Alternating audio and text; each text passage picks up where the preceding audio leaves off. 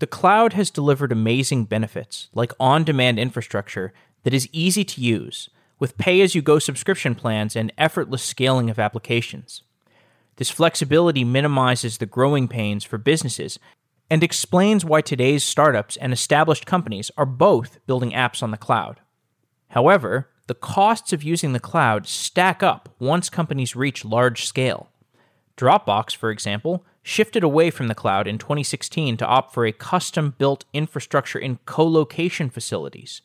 This was called Dropbox Magic Pocket. We covered it in a few previous episodes. In that exercise, they saved $75 million over 2 years and increased their gross margins from 33% to 67%. And it's not just Dropbox who is attempting to make this off-cloud migration. It turns out that some major companies are spending 75 to 80% of cost of revenue on their cloud bills. Consider how much of a company 75 to 80% of revenue leads to. So should large companies shift away from the cloud like Dropbox did? Is it too late for some companies to untangle themselves from it? In this episode, we talk with Martin Casado of Andreessen Horowitz. We discuss the costs of cloud for small and large companies and the financial implications of cloud infrastructure at scale. Our first book is coming soon. Move Fast is a book about how Facebook builds software. It comes out July 6th, and it's something we're pretty proud of. We've spent about 2.5 years on this book, and it's been a great exploration of how one of the most successful companies in the world builds software. In the process of writing Move Fast, I was reinforced with regard to the idea that I want to build a software company. And I have a new idea that I'm starting to build. The difference between this company and the previous software companies that I've started is I need to let go of some of the responsibilities of Software Engineering Daily. We're going to be starting to transition to having more voices on Software Engineering Daily. And in the long run, I think this will be much better for the business because we'll have a deeper, more diverse voice about what the world of software entails. If you are interested in becoming a host, please email me, jeff@softwareengineeringdaily.com. This is a paid opportunity, and it's also a great opportunity for learning and access and growing your personal brand. Speaking of personal brand, we are starting a YouTube channel as well. We'll start to air choice interviews that we've done in person at a studio. And these are high-quality videos that we're going to be uploading to YouTube. And you can subscribe to those videos at YouTube and find the Software Daily YouTube channel. Thank you for listening. Thank you for reading. I hope you check out Move Fast. And very soon, thanks for watching Software Daily. Martin, welcome back to the show. Happy to be here. There's a phrase that I have heard in the software business, and that phrase is, it's easier to figure out a way to make more money than it is to figure out how to save money. Do you agree with that phrase? I actually do. Yeah, I do agree with that. That's a good phrase. And to what extent do you think that applies to the world of cloud? Well, it's interesting. So all companies go through three, you and I have talked about this before, but all companies, I think, go through three stages, right? They go through the product stage, they go through the sales stage, and then they go through the operations stage, roughly. And these stages are, the first stage is finding product market fit. And that, I think, is just the hardest. It is the art. You're trying to build something that people want. And frankly, most companies don't get out of that stage. But once you do, and you've kind of gone through that saga, you've built this DNA around a company of innovation and growth and building something new. And so then you move to the sales phase where you actually sell that. And so I just think many companies, when they cut their teeth in this way of how do I add new value and how do I grow? And the best medium for that is absolutely the cloud. How can I set up infrastructure very quickly? How can I get access to services already running? How can I focus on my core competency, which is finding product market fit? I think the cloud is very, very good about that. But to your previous question, so you've got these companies that spend, often, it could be a decade learning all the muscles for growth. The question is what happens when things saturate and they're no longer growing? What do you do? A quote from your recent article: if you're operating at scale, the cost of cloud can at least double your infrastructure bill. So I can understand that operating a cloud at scale can double my infrastructure bill relative to running on-prem infrastructure. But I thought that this saved operational expense in exchange. So isn't that just fine? Like, don't I compensate for my increased capital expenditure with savings in operational expenditures? So actually, the numbers are all in. So that's not the case. Forget the on-prem or not on-prem, because that actually wasn't the focus of the analysis. I think we should talk about that probably in just a minute. The analysis says it turns out that if you reduce your cloud spend by 50%, you get this massive uplift in share price. And for the companies we focused on, which are public software companies where cloud is a part of COGS, which is very important to this conversation, this can be on the order of billions of dollars. And so what can you do with that billions of dollars? And this is all in. This includes operations R&D. I mean, like it's strictly you've got higher share price, and that flows through to cash. So you've got more cash flow. You've got more access to capital, either by selling shares with equity or taking debt against the new price. And of course, you could invest that in growth if you wanted to. It's not correct to say that now you're doing more OpEx, and so doesn't that balance it out? Because the analysis actually includes that in the uplift. I mean, this is strictly a gain in the economics. Now, what you can say is, but the company doesn't focus on this. And so this, even though the numbers make sense, like this is a distraction, like that's a valid kind of line of inquiry we can go into, but numbers are the numbers. I mean, like it's strictly all in costs. You save a ton of money if you reduce your cloud costs. Can you define the term cloud repatriation? Repatriation is where you take workloads that were in the cloud and then you move them somewhere else. Most likely this means to some other hosted infrastructure that's lower level. Let's say you've got like some Equinix or something like that where, it's probably somebody else is hosting the servers and doing the racking and stacking. I don't think anybody's talking about that, but it's somebody else's kind of bare metal, or maybe there's a few VMs running on it or something like that, some minimal software layer. And then you move workloads off of the big three clouds primarily onto kind of a lower level infrastructure. The first example that comes to mind is Dropbox. And there's been a lot of coverage of the Dropbox move off of AWS, or more like partially off of AWS. The Dropbox case study is incredibly work intensive, very difficult. How is that applicable to a broader set of companies? Right. So Dropbox, it turns out that S3 isn't very good for a certain type of workload where you've got like a bunch of small files. And so that's why, Dropbox did repatriate, and this is a very well-known anecdote, a bunch of meetings, and then they decided to move the kind of metadata layer back onto the cloud, which makes a ton of sense, right? So they decided that's the breakdown. It actually turns out, these names aren't public, so I can't go into them. There's other very large companies that, it's leaked enough that most people will know, or if you Google search to it, have done the same type of thing. They've decided that S3 storage is too expensive, so they've moved storage-intensive workloads off. So this isn't unique to Dropbox. There's a number of companies that have done that. But here's what's even more interesting, which is the reason that we put Dropbox in the article is just because the numbers are public and we just wanted to be illustrative. It had nothing to do with the analysis. Actually had nothing. So if you look at the numbers, so let me just say what the analysis said. The analysis says that if you looked at public software companies today, 76% of which IPO'd in the last 5 years. So if you just look at those, we looked at 50 of those. If you could reduce the cloud cost by 50%, what happens? It just turns out that you've got $100 billion across those 50 that's being depressed by the cloud. Of those 50, we actually spoke with a handful. Let's say, I don't know exactly, let's say 8, 12 that we spoke with on that order.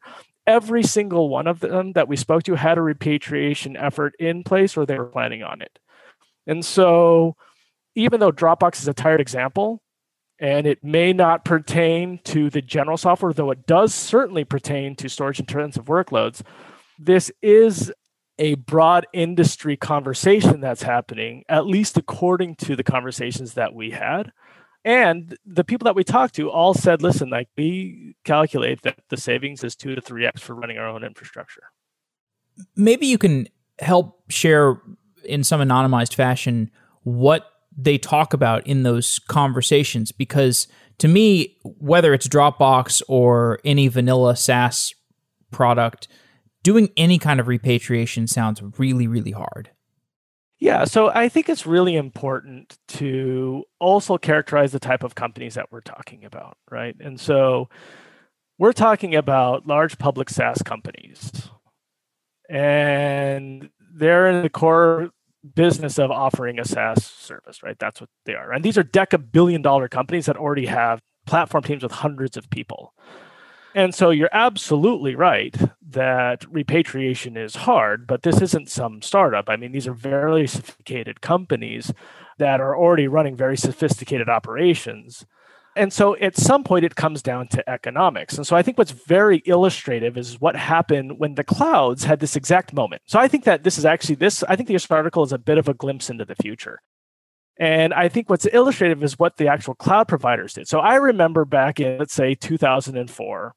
2005, well, no, it's a little bit later. Let's say 2006, 2007, when the cloud providers were like, they did the same analysis that we just did. So we're talking Google and Microsoft and AWS. They're like, actually, if you look at our COGS, it turns out a significant part of it is the OEMs, right? It's Cisco with the networking gear. It's whoever's providing our servers.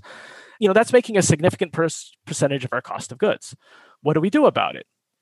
Now, it would seem absolutely ridiculous to build your own servers and switches. That sounds, to your point, very hard. It sounds, to your point, something that is not their core competency and a distraction. I mean, it's even way crazier than a SaaS company building a data center. It's crazier. Like, what does Google know about building network switches? I mean, this is hardware. It's totally different. And yet, because the economics were so compelling, that's exactly what they did.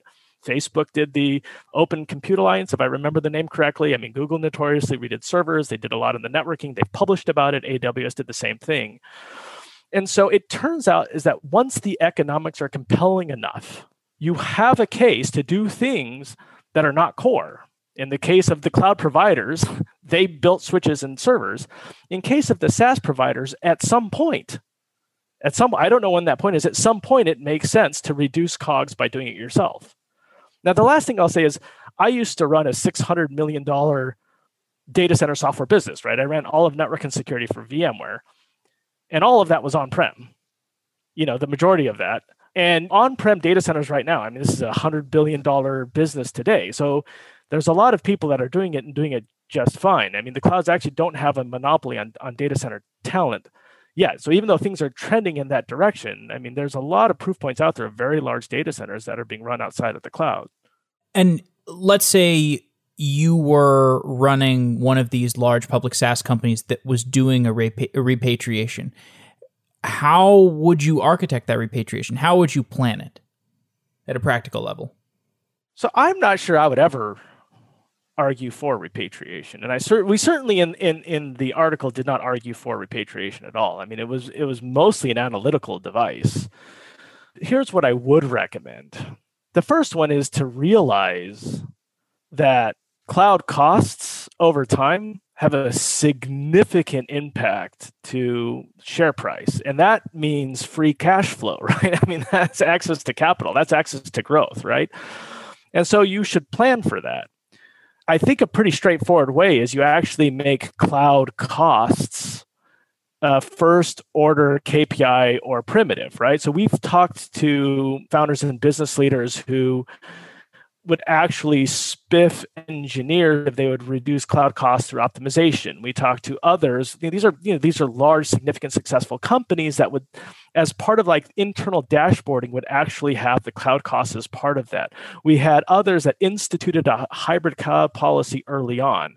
And so I think there's a lot of steps that you can do to reduce cloud costs. And that was the point of the article. It wasn't to argue for or against repatriation. I have no idea if it makes sense for any given company to repatriate. What I do know, and I don't have a stance on that, what I do know is of the companies we spoke to, and we spoke to many, many either had or were planning to repatriate. So it's clearly a conversation that's happening.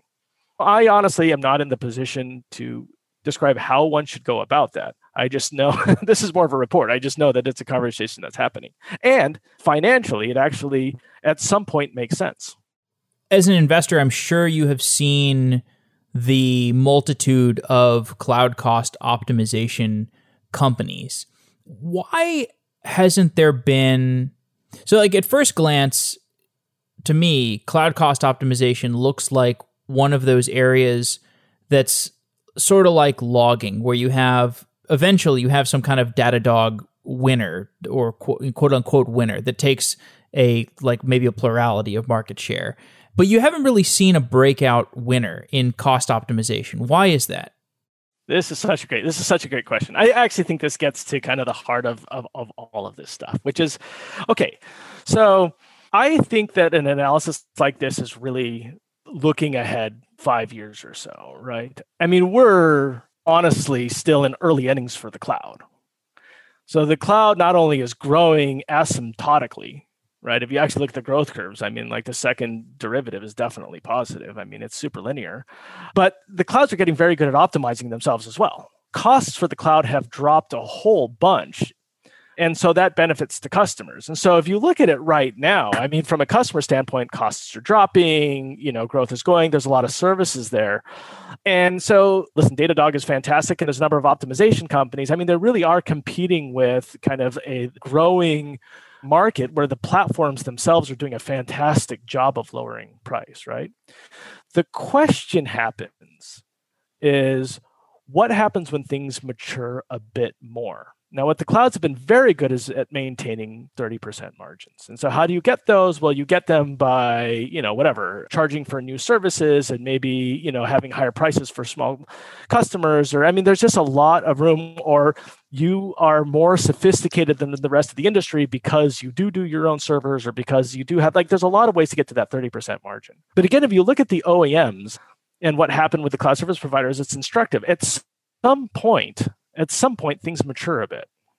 And at some point, there are viable alternatives, right? So let's look at, I was talking with George Fraser, who's the founder of Fivetran. He had this kind of great point, which I think is right, which is if you have an oligopoly where you can maintain margins at 30%, as long as you've got a differentiated product and you're doing great and you're growing, that's totally fine. But at some point, the industry catches up, and that always happens.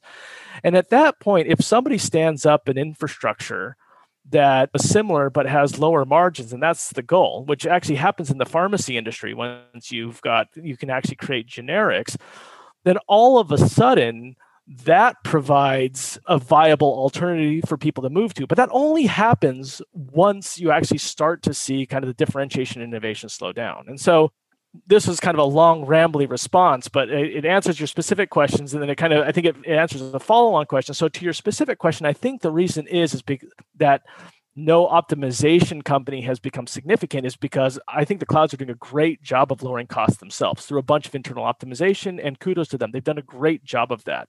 However, they have maintained 30% margins, which suggests to me that as soon as that gap slows down, like they can't drop those prices, that alternatives happen, which in a competitive market, they should happen. That's the big question. So let's go 4 years in the future, and let's say that the big three are clinging to 30% margins. They can't drop prices much more. There are competitive solutions out there that are at 15% margins. Will the big three reduce their own margins, or will they allow the workloads to move off? I don't know the answer to that. I do know that in the case of the OEMs and the clouds just decided to move off of traditional hardware. maybe that will happen. Maybe the SaaS vendors are like, screw this. I'm not paying your 30% margins, big cloud company. I'm going to go to this other thing and pay them 50% margins because we're sophisticated enough and we're fed up enough. Or maybe the big three will be like, listen, we're happy with less margins, and they'll stay on. But nobody knows the answer to that. But I do think that the finances are becoming sufficiently compelling that this eventuality will happen. Like this question will happen. We're going into this paradox, this question. The cloud cost optimization domain, do you see it? Like how investable is it? And how much like a consulting business is it? Is there a standardized way to attack cloud cost optimization? Yeah, no, that's a great question. When it comes down to it, if you're really being grandiose, which I can't help but be, we're talking about like $1 trillion in value. I mean, in the paper, like we're very conservative with every number that we put out. I mean, it's not hard to say like there's actually $1 trillion in market cap that's being captured by the big five, right? It's a massive, massive market. And by the way, if you look at what is the combined market cap of like Microsoft, Google, and AWS, it's about $5 trillion, right? So it's $5 trillion. And to say that 500 billion to $1 trillion is going from, the rest of the industry into them isn't a stretch. I mean, that's, that's 10 to 25%, right? So then there's a question. It's like, okay, is there an opportunity for startups to go after that, 500 billion to $1 trillion? I think the answer is absolutely.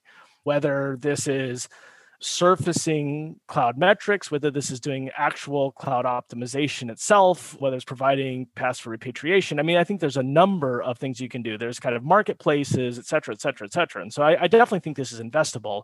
But like I told you, I believe it's early days. I mean, I think this comes to a head in a few years. I just think that now we're starting to see the real impact. And I want to reiterate, of the 50 companies we look at, 76% IPO'd in the last 5 years. This is a very new phenomenon, right? Of these 76% that IPO'd in the last 5 years, we're talking about billions of dollars of market cap being depressed because of the use of cloud, right? I mean, so listen, if you play this out in the future, something has to give. So given the tone of the article that you're clarifying here, that this is not really about repatriation. It's not about everybody should go buy a cost optimization tool off the shelf.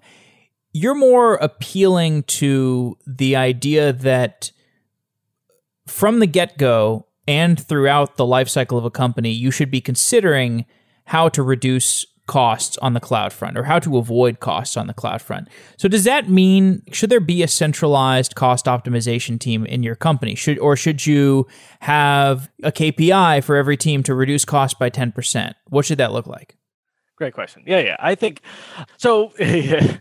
Yeah, it's funny. I mean, I've written a lot of pieces over the years, and this one has, I think, been probably kind of misquoted, like misread, misrepresented a lot. But like, I also think it goes to show you that this actually is a very real issue, and people are really having the conversations. And it actually reminds me very much of the early days of software-defined networking, which is funny. In the early days of software-defined networking, by the way, this is in 2006, 2007, we were like, it's almost the same. We were like, you know what? Wouldn't it be better if instead of buying these like 60% margin switches from Cisco, you just built your own, especially if you're a data center?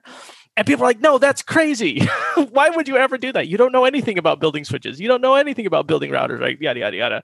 And then, of course, now like they did that and it's very commonplace. This feels very similar. And so the question is that you're asking is, what do you do if you believe the analysis? And the problem is, or not the problem is, I think is I'm not sure if people are internalizing or believe the analysis yet.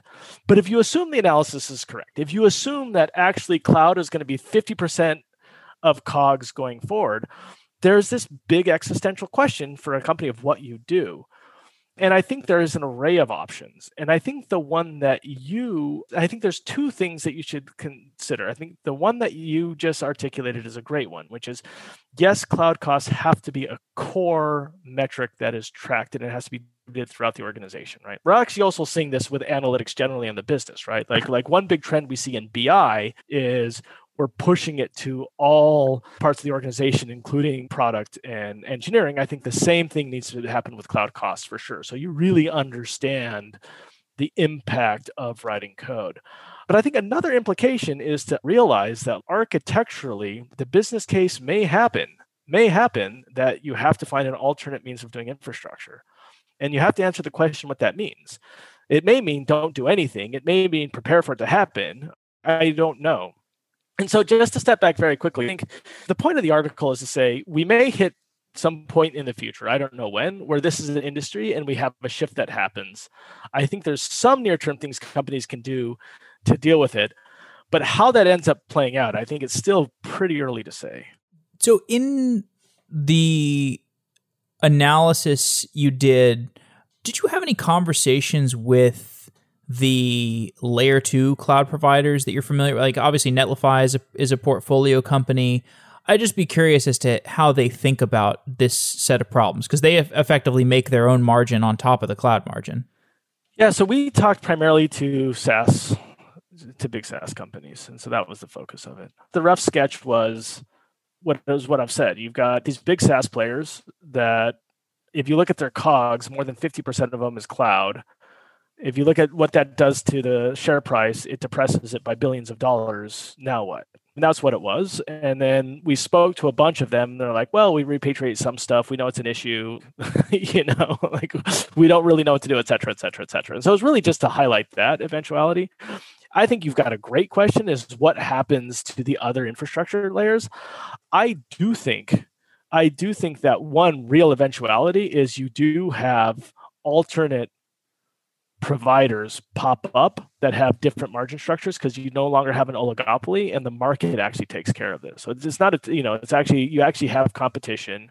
You start to erode margins, you have more alternatives. And I think those can look at any shape, right? I mean, we see startups that are like, oh, we do kind of OLTP as a service. And do they use the clouds? No. I mean, they often run their own infrastructure or they use kind of a lower level hosting infrastructure. We do, we see companies that are like next generation CDNs, same type of thing. And so I actually think the clouds could be disintermediated by a layer that doesn't impact COGS as much. But again, now we're all guessing is what is going to happen because of this massive economic pressure that's being caused by the clouds.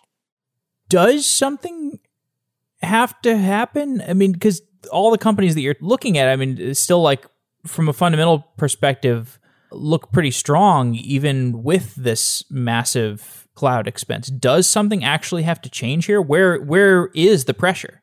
I think this is the question. As long as everybody grows indefinitely, okay, let's just look at it from the view of the stock market. So the stock market looks at a company and it says, you're growing nicely. I don't care about your COGS. Is there any pressure to change? No. The stock market doesn't care. Your share price is great. And if your share price is great, you can get more cash. You can comp your people better. You can get more debt. That flows through to cash. So that's great. The question happens is what happens when growth slows? And this starts impacting your multiples. And which we showed in the analysis is that, listen, if 50% of your COGS is the cloud, it's going to impact your multiples. And now you've got a question as a business leader, which is, okay, well, am I going to do something about it? Yes or no? Now, 50% of COGS, so half the companies we looked at, we estimated that cloud is 50% of their COGS. It's an enormous amount, right? And so as this matures, again, this is a relatively new phenomenon. As this matures, I do think there's going to be pressure on that. And I do think some subset are going to want to deal with the problem. This is already bearing out in the conversations that we have, which is like, these companies are aware of their business. They know it's an issue and they're planning around this issue. I do think that we're going to see something happen. And the question is, what is that? Is it the cloud providers are going to drop their margins? Maybe. Is it going to be there's going to be viable alternatives that are Baidu steps in? Maybe. Is it going to be repatriation? Maybe. I haven't a clue what it's actually going to look like. But my sense is there's going to be enough pressure to cause something. And again, remember, when this happened last time, when the cloud providers looked at their margin structure in the 2000s, they started building switches and routers, man. COGS are important, enough so that people will go build hardware. I just don't see why you wouldn't think that you're going to see alternates for the clouds for the same reason. Today, do you see battles between the cloud providers for big contracts? Like, does Oracle Cloud fight versus AWS for a big contract with a SaaS company? Does DigitalOcean fight with Google for a big contract? Or does that just not happen because there's just yeah, does that occur or not? So, I mean, for sure, there's competition for workloads, 100%. But I think there's two considerations we need to make. The first one is the premium products are the big three. I mean, I just think they've got differentiated products. They're the most mature. They've got the most users. They've got the most experience. And so I think that it's hard to compare like AWS to like, you know, a different cloud, right? So, and then of course, you know, like the skills that people, like a lot of people understand AWS or GCP or Azure, right? And so I actually think that they've got an oligopoly. So I think the big three, sure, they've got competition, but I don't think it's apples to apples. I think they've got an oligopoly because they were there first and they invested a lot in it. They've got differentiated products and they also have got people trained and they've got a good mode. So then the question is, well, what about the oligopoly? So you've got the big three. Why aren't they dropping margins? So oligopoly dynamics economically are just different than free market dynamics, right? If we can maintain our margins, if I'm AWS and I know Google share price, or I know Google's pricing and I know Azure's pricing, but I think I can beat them on features. Like, why would I drop my pricing and like impact the stock price? And so you just don't see the same level of market efficiencies when you're dealing with oligopolies as when you're not. And so I believe that it is an oligopoly situation, which means that, you know, you do have three kind of differentiated products. And I do believe that that's the economic situation, which is why they've been able to maintain the margin structure that they have. Did Kubernetes change the cost structures of running infrastructure? I don't think so. I mean, it maybe made it more expensive, but I don't know if it's done anything. Listen, I think it's a great architectural principle. I think it's a great tool. I think it's a relatively low level thing. And I don't know if it's actually changed this dynamic at all. Yeah. What about portability? I don't think it's sufficient to provide portability. And I just think that that's such a tough problem that I think it's a potentially useful tool in a very complex and big problem, to put it that way. So I think it's useful in that sense. And I think that the right team in architecture can use it in a positive way, and it definitely adds value in that way, but I don't think it's its own solution. I think that there's a much, much broader consideration if you're going to try and get to true kind of portability between clouds. So I have a variety of other questions that are sort of tangentially related to this subject, but we can come back to this subject.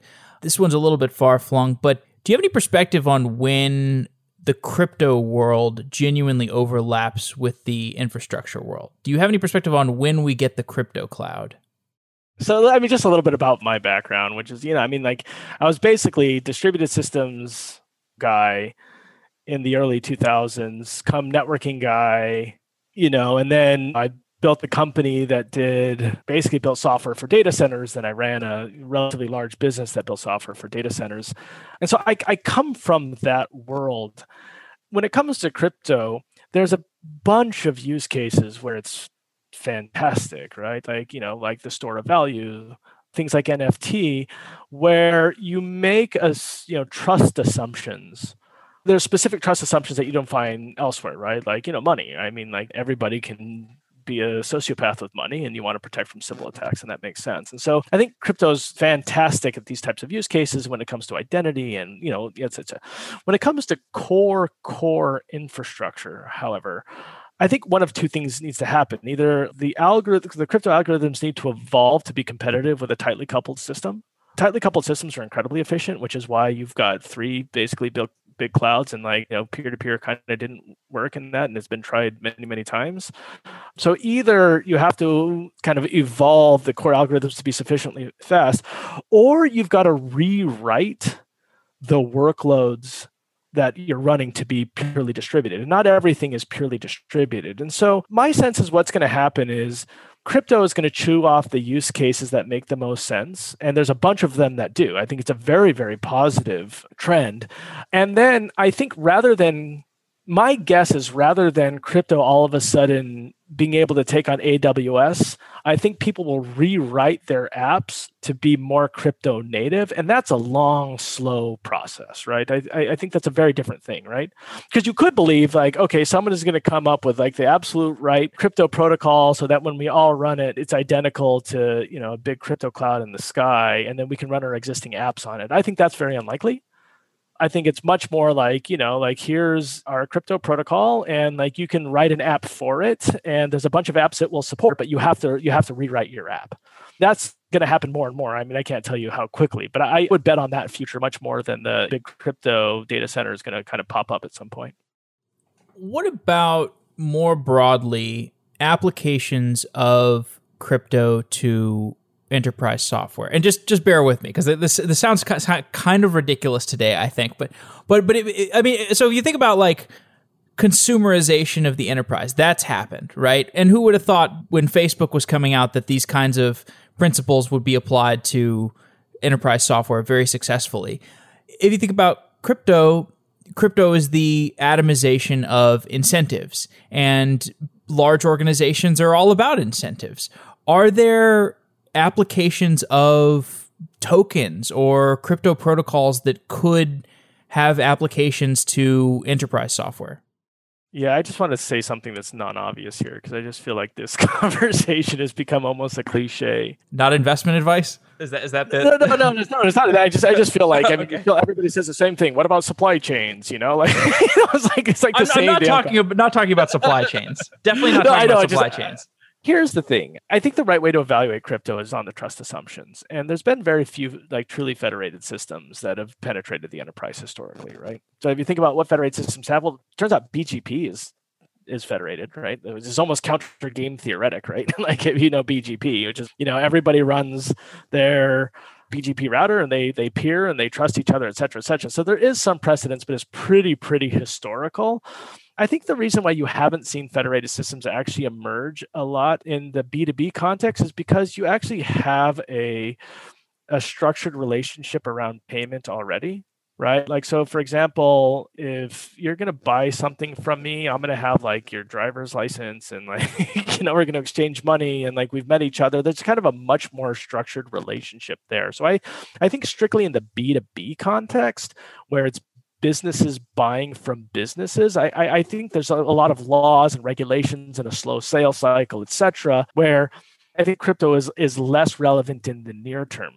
Where I think it's more relevant, to your point, is B2C, where businesses are trying to establish a relationship with anybody out there. And there it makes a lot of sense because not only can companies, whether they're brands or whatever, you know, establish their own tokens and their own networks, you know, like, you know, you see a lot of companies jumping into the whole NFT thing, right? Like that makes a lot of sense. I think in the B2C context, it definitely makes sense. In the B2B context, there may be use cases, but I think they're far less prevalent. And I think because you have existing procurement relationships in place, it just makes it less of an immediate need. So I focus pretty much on the core infrastructure. So I don't deal a ton with this, but you know, if I were, I would focus more on the B2C use cases, I believe. All right. Well, closer to your specialization, you have done a lot of data infrastructure deals, and it almost seems like the data infrastructure space was kind of an emergent opportunity. And you guys captured a lot of the big deals, and almost to a point where you have a real portfolio synergy and a gravity in the portfolio where you can presumably have some interesting information sharing. And I'd just love to know, how does, in this increasingly competitive venture world, how does portfolio synergy allow you to win deals that you wouldn't otherwise win? So to win deal, there's two big advantages to portfolio synergy. On the winning deal front, like the way that we think about investments is we look at spaces and we do a lot of work in the space, right? And, you know, a space as large as data has got a ton of subspaces. Like even like if you split data into like basically analytics and AI ML, like those are, you could have venture firms that just focus on either of those. And so one advantage is simply that you really get to learn the spaces. And I think that's value to the entrepreneur because if you invest, you can bring that knowledge, both the background, but also the understanding of how the spaces evolve. And so I think that, you know, provides value. Another thing, and this is a little bit unique to Andreessen Horowitz, but I think it's becoming more common in in the industry is we have Andreessen Horowitz, as people know, as a platform, and we provide services to our portfolio companies. One of those services is basically a market network. So we can introduce them to a number of customers, and this has been hugely successful, right? Like, let me talk to my company, Nacera. I mean, I think the first 10 significant customers came from Andreessen Horowitz is a market development network.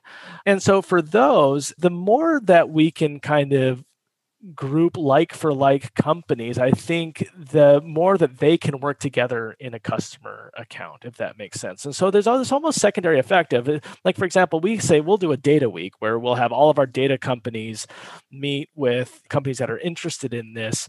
It actually gives them kind of a better qualified conversation, because this is an active conversation in a certain space that's happening, right? Rather than just hear some random intro. I mean, I think it actually matures the market kind of in a bit of a different way. So I think those are the two primary advantages. We actually understand the space, and then we can, when it comes to actually providing services for them, we can take advantage of the momentum. Going deeper on the data infrastructure space, the Spark versus Snowflake ecosystem. Are these disparate ecosystems? Are they mutually exclusive, or are they overlapping? Well, that is the big question. That's a great question, but that is the big question, right? So we roughly break data into two sectors. There's the analytics sector, which is more of a traditional sector, right? That includes like BI and data warehouse and reporting. And the primary use case there is kind of human-aided decision-making. You kind of assume there's a human being in the loop.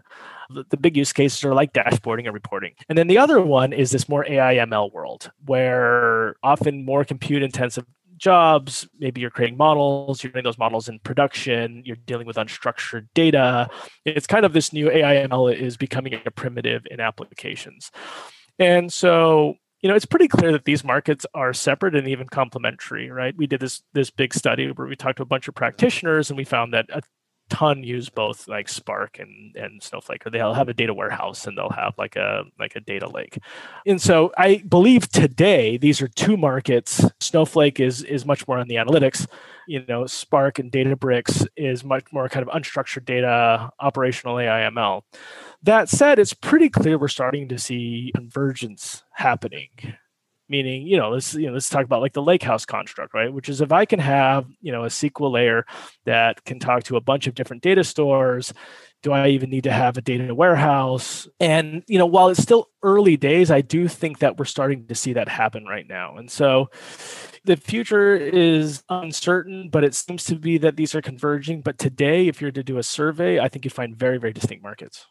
How did the pandemic affect go-to-market strategies for infrastructure companies? I think it's been actually a net positive for most companies, just because, the infrastructure was really required to keep businesses online. If companies weren't talking about digitization before, they were because of the pandemic. And making that happen is just very much an infrastructure thing. And so I think it was a net positive in that there was a lot of pull from the customer trying to make sure that everything was up and running and online. But the one caveat, which is the companies that relied on evangelical direct sales and category creation environments, that was more tough, because those require trust building, they require multiple meetings, they require deep conversations, and that's just harder to do over Zoom and to do remotely. And I think the companies are trying to figure out how to do that. What we saw across the portfolio is mostly reasonable to positive performance, with a few that took a few quarters to figure out kind of the new method of selling. I would say by now it's all been positive. Like, I think that, it's been a net positive. Like, sales are more efficient actually over Zoom. The companies that were leaning bottom, dabbling with bottom up, do a better job of it now. Infrastructure is probably arguably more relevant than it was before the pandemic because it has to be remote. And so I would say that the pandemic, which, it was a horrible health crisis and public crisis, et cetera, but in general actually helped, push infrastructure in the direction it was already heading. As far as deal dynamics, since everything went to remote, did the cycle time of deals getting done get compressed? You're talking about venture deals, or are you talking about venture deals? Venture deals, sorry, not vendor deals. Yeah, I don't know. I don't have a broad answer for that. I think here's what did happen, which is I think you removed a lot of standard channels for investors to source new deals or establish new relationships. And so I think you saw higher velocity with known deals. I mean, I think there was a lot more of like, let's call investor X and talk about their portfolio. There's a lot more of going through like the list of companies you've already talked to. And so I think there was a lot more of like picking over the existing deals. And so I think that accelerated.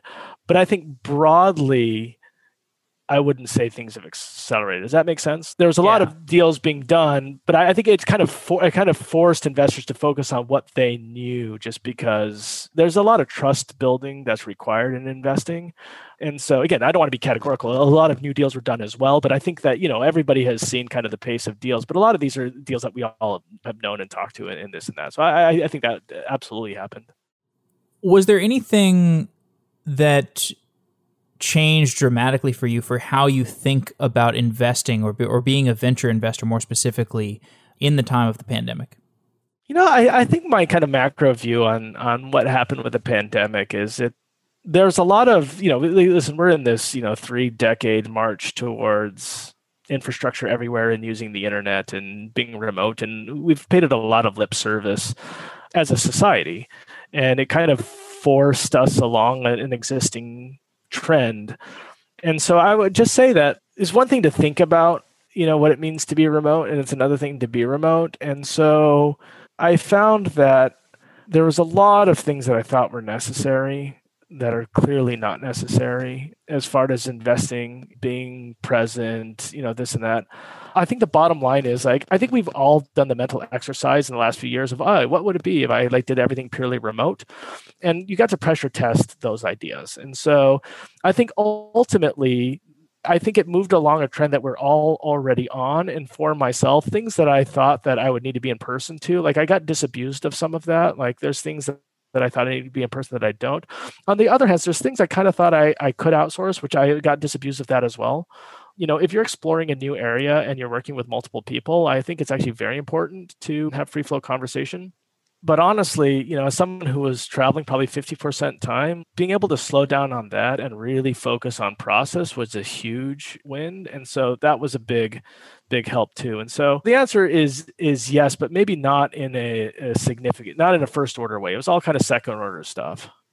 Gotcha. Okay. Well, just looping back to the impetus for this conversation to close off, there are so many things to do as a large company, if you're trying to do quote unquote digital transformation. And most of those things, to my mind, require deploying more infrastructure and buying more cloud and getting CI/CD software and getting lots of things that cost money. How should a large enterprise that is already in the midst of doing a digital transformation and spending a lot apply your plea to start thinking about saving money? Okay, great.